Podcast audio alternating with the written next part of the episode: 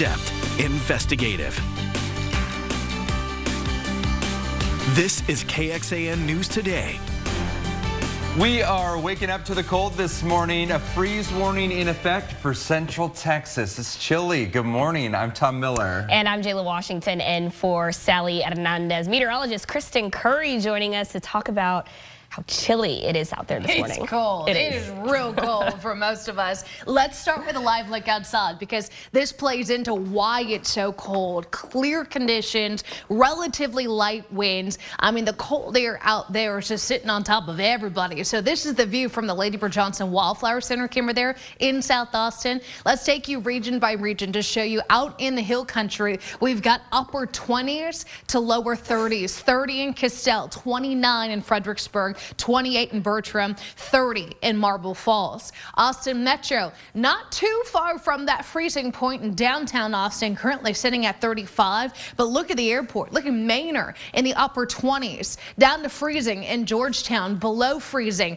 in Round Rock at the hour. Eastern County seeing widespread 20s out here, only a few holding on to the 30s at the moment. Rockdale and Thorndale both at 30 degrees, but 25 as we start our Monday in Bastrop.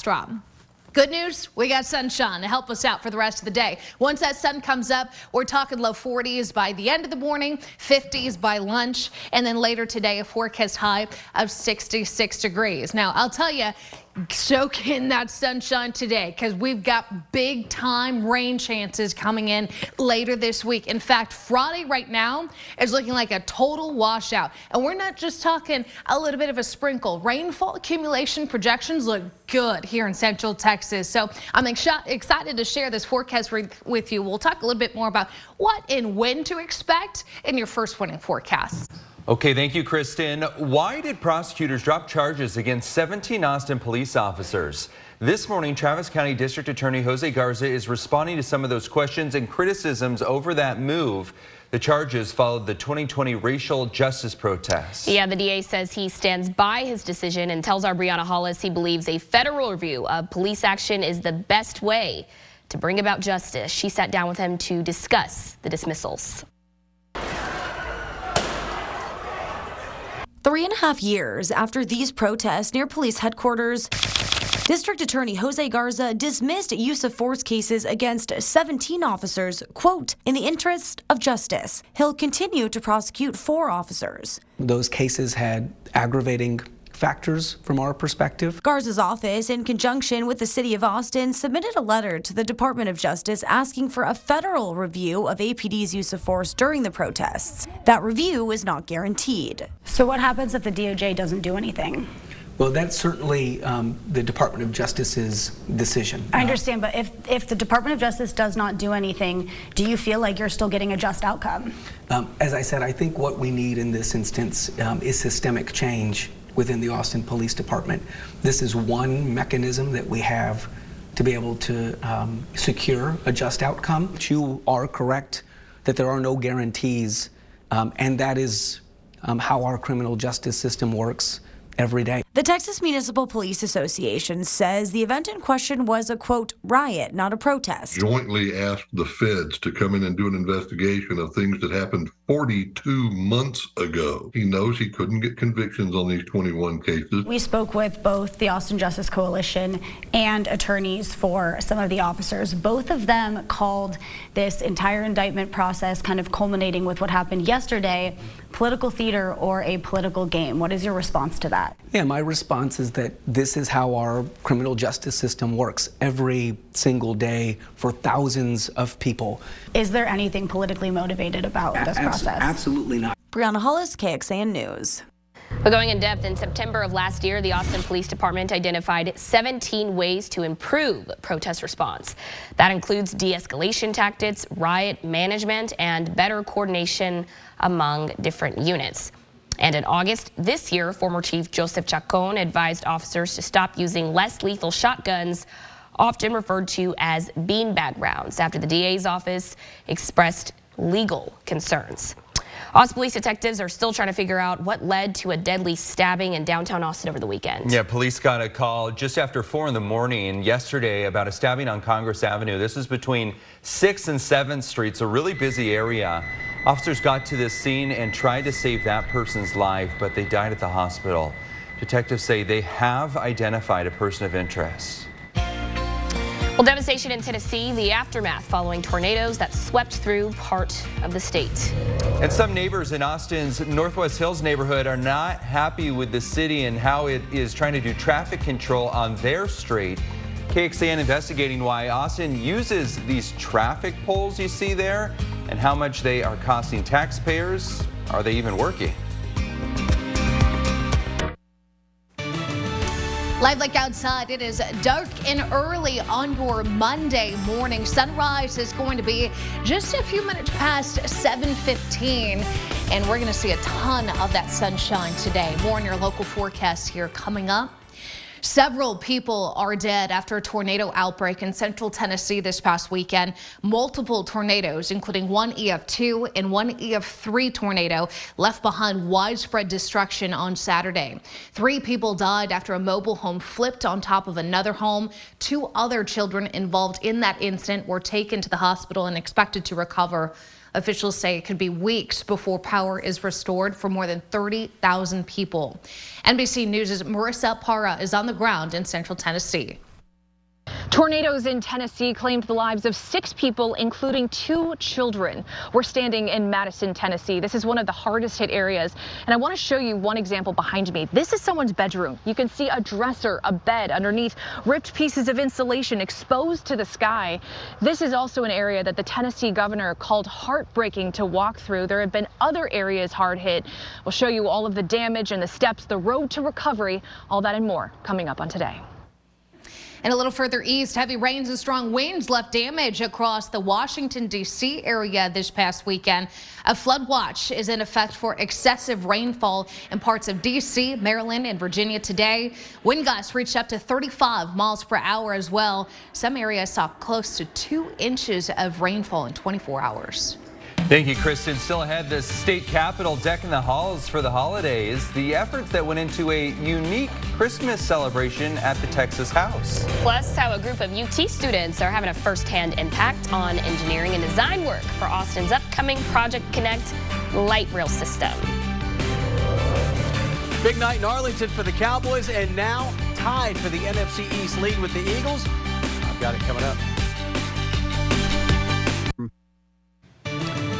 Good morning, a live look outside. It's from Lockhart, Texas. Here as we kick off this Monday morning. Pretty quiet out there on the road. Happy to have you here with us. Hey, if you're feeling constantly tired, fatigued, you are not alone. The U.S. Centers for Disease Control releasing a first estimate of how many adults have chronic fatigue syndrome, and it found that 3.3 million people are dealing with it. This is about one in every 100 people. Chronic fatigue is characterized by at least six months of severe exhaustion. CDC says that the number is larger than previous studies suggested. Researchers think that this is boosted by people who experience long COVID and all the symptoms that went, with that. You can experience brain fog, pain, and it could worsen if you are working or if you're exercising. No cure at this point, and no blood test or scan can quickly diagnose this. Here at home, Texas lawmakers are finally back where they live for the holidays after a historic year at the Capitol. Yeah, this year the Texas legislature was in session for more days than ever before, leaving them working during December for one of the only times in history. And their work cut into some of the usual festivities. Some say it was nearly the session that stole Christmas, but the Capitol is finding some fun amid the fighting. In fact, long before December, Sergeant at Arms Carrot Coffee begins searching for Christmas cheer. Her team scouts a tree each summer and spends the typical downtime of December bringing it to life to be able to still bring Christmas to the house and pivot and work with the weirdness of 2023, um, but still be able to create these memories for the public and for our members and their families, I think is still huge. Members had their constituents back home design an ornament and then they were able to show off their district on the tree. Having a little fun this holiday season. Yeah. Is your tree up? It is not. See, my Girl. apartment's a little small. It's a little small, so I don't have a tree up, but I've got decorations up. So okay. I've got the lights. That counts. I got the Christmas cheer. I've had years where like I didn't have, I wasn't at home for Christmas uh -huh. or uh-huh. something like that. Yeah and I just got a baby tree. I got a baby tree too. That's my, an option. My first year working in news when I was working Christmas. It I was used like to have a little baby tree, but it got a little natty. I need to like go and get a real tree. There you go. And right now they're probably on discount too. Let me show you what's going on outside this morning. Hopefully you had a great weekend. We've got quiet conditions as we kick off a brand new work week. As far as what we've got temperature wise, Ooh, it's cold. And we knew coming into this morning that we were going to see temperatures at or at least near freezing. And, and man, that is verifying for us. Burnett, Lampasas, San Saba, Mason, Llano, all of us in those lower 30s, if not colder. Look at our eastern counties. Eastern counties, most of us in the 20s at this hour. And then we've got most of the Austin metro uh, in those low to maybe mid 30s. But it's still possible we see one to two degrees of a drop here before that sun comes up. Much colder than yesterday. Temperatures down about 5 to 15 degrees this morning. But here's the deal sunshine, dry skies. We've got a nice afternoon ahead of us. From those 30s, we pop upper 50s by lunch forecast high today, 66 degrees. That's actually pretty seasonable. 65 is normal for us.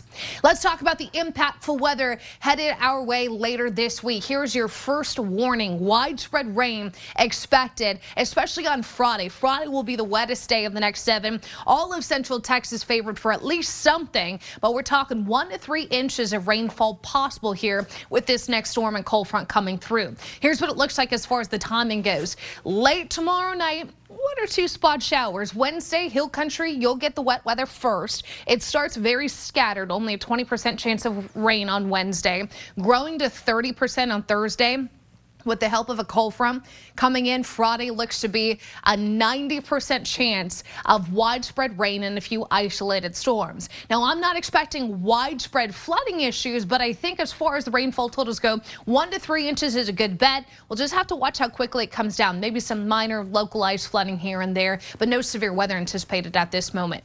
So your seven day forecast shows 60s and sunshine today. Tomorrow we start the transition. A little more cloud cover. Temperatures will top at 67, the warmest for the week. And then you'll notice the temperatures coming down Wednesday, Thursday as rain chances slowly start to come up. And then Friday. Friday will be the day to watch this week with widespread rain expected. Temperatures only making it to the mid 50s. And then you'll notice even Saturday some lingering showers. Right now, our afternoon highs are trending a little bit cooler than normal, but your overnight low is expected to stay above freezing for the next six to seven mornings.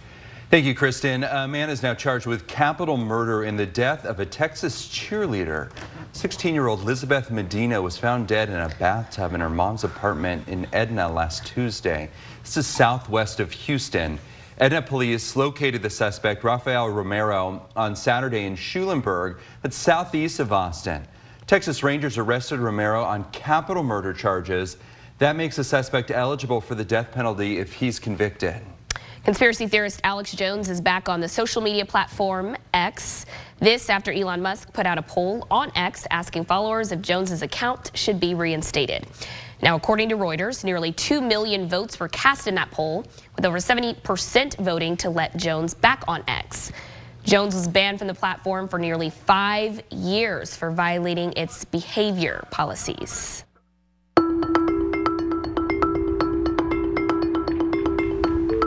You may have noticed more of these popping up around Austin, these plastic flexible traffic poles called delineators. Austin leaders say they've been using them more often as a way to make our streets safer, but some people in the Northwest Hills area argue that they're not needed and even dangerous in their neighborhood. Yeah, and while they fight to try to get them removed, KXAN investigator Mike Rush finds out how many there are in Austin, how much they cost, and how it's decided where they go. James Harding believes okay. he's measuring futility. Let's say it's 12 feet. That's 12 feet that got taken away from the people. He's talking about these in and at the border of the bike and pedestrian lane on this stretch of Greystone Drive in Northwest Hills. Harding and his neighbor Bennett Brook have many ways to describe them. The city put up these poles. I call them poles. They call them delineators. It's architectural trivia. It's definitely a black eye. It's the circus comes to town. Throughout August and September, the city installed 28 speed cushions and 32 delineators near the cushions at several spots along Greystone. The intent, according to city officials, to keep drivers from swerving into the bike pedestrian lanes to avoid the cushions. I think it's a hazard. Brooke, who's been back and forth with the city trying to get the poles removed, worries they'll lead to accidents. One vehicle can be over across the yellow line. So the vehicle coming the opposite direction needs to move over. Well, with the poles there, you have no room at all to move over without hitting the poles. He also says they take up street parking, make it difficult for people to back out of their driveways, and are ugly. No, they're not attractive. There's nothing attractive about them. They can be very effective. This is Laura Dierenfield, a division manager with Austin's Transportation and Public Works Department. The city started using delineators about a decade ago, she says, because they're less expensive and intrusive and a quicker fix than other options. A mile of protected um, bike lane in, in concrete would cost you, you know, 10 times as much as that, perhaps. According to city records, there are roughly more than 19,000 delineators covering around 155 miles of Austin streets at a cost of almost $3 million. Dierenfield says the devices are used near speed cushions like on Greystone, but also pedestrian crossings, intersections, and most, she says, are used on bike lanes. Based on studies of protected bike lanes in Austin, Dierenfield says before and after comparisons suggest an estimated 140 crashes avoided a year adding up to an estimated savings of $35 million in economic and quality of life costs. Dierenfield says the city evaluates streets on an ongoing basis to determine where the delineators are needed. And the city says someone from the neighborhood requested a speed study be done on Greystone. Greystone, it was one of the most egregious um, speeding streets, if you will, in, in the cities. Ranking, she says, number 11 out of 375 streets. A city transportation spokesman says 27% of drivers on Greystone were observed speeding during the study period. Dierenfield says drivers eventually adjust and adapt to safety measures without much trouble. But as far as these neighbors adjusting, 44 inches. Don't count on it. They're just totally useless, and all they are are just ugly and getting away. Mike Rush, KXAN investigates. Dierenfield says that sometimes the overall safety need of the community outweighs individual concerns on projects. Although she says feedback from the community is needed and taken into account. She says like other projects, the city will do another study at Greystone in about a year and a half, allowing time for a variety of drivers to get used to the measure. Then they will compare the data from before the speed cushions and poles were put in and after to determine if they're effective and if changes should be made. This is KXAN Sports, brought to you by Thomas J. Henry.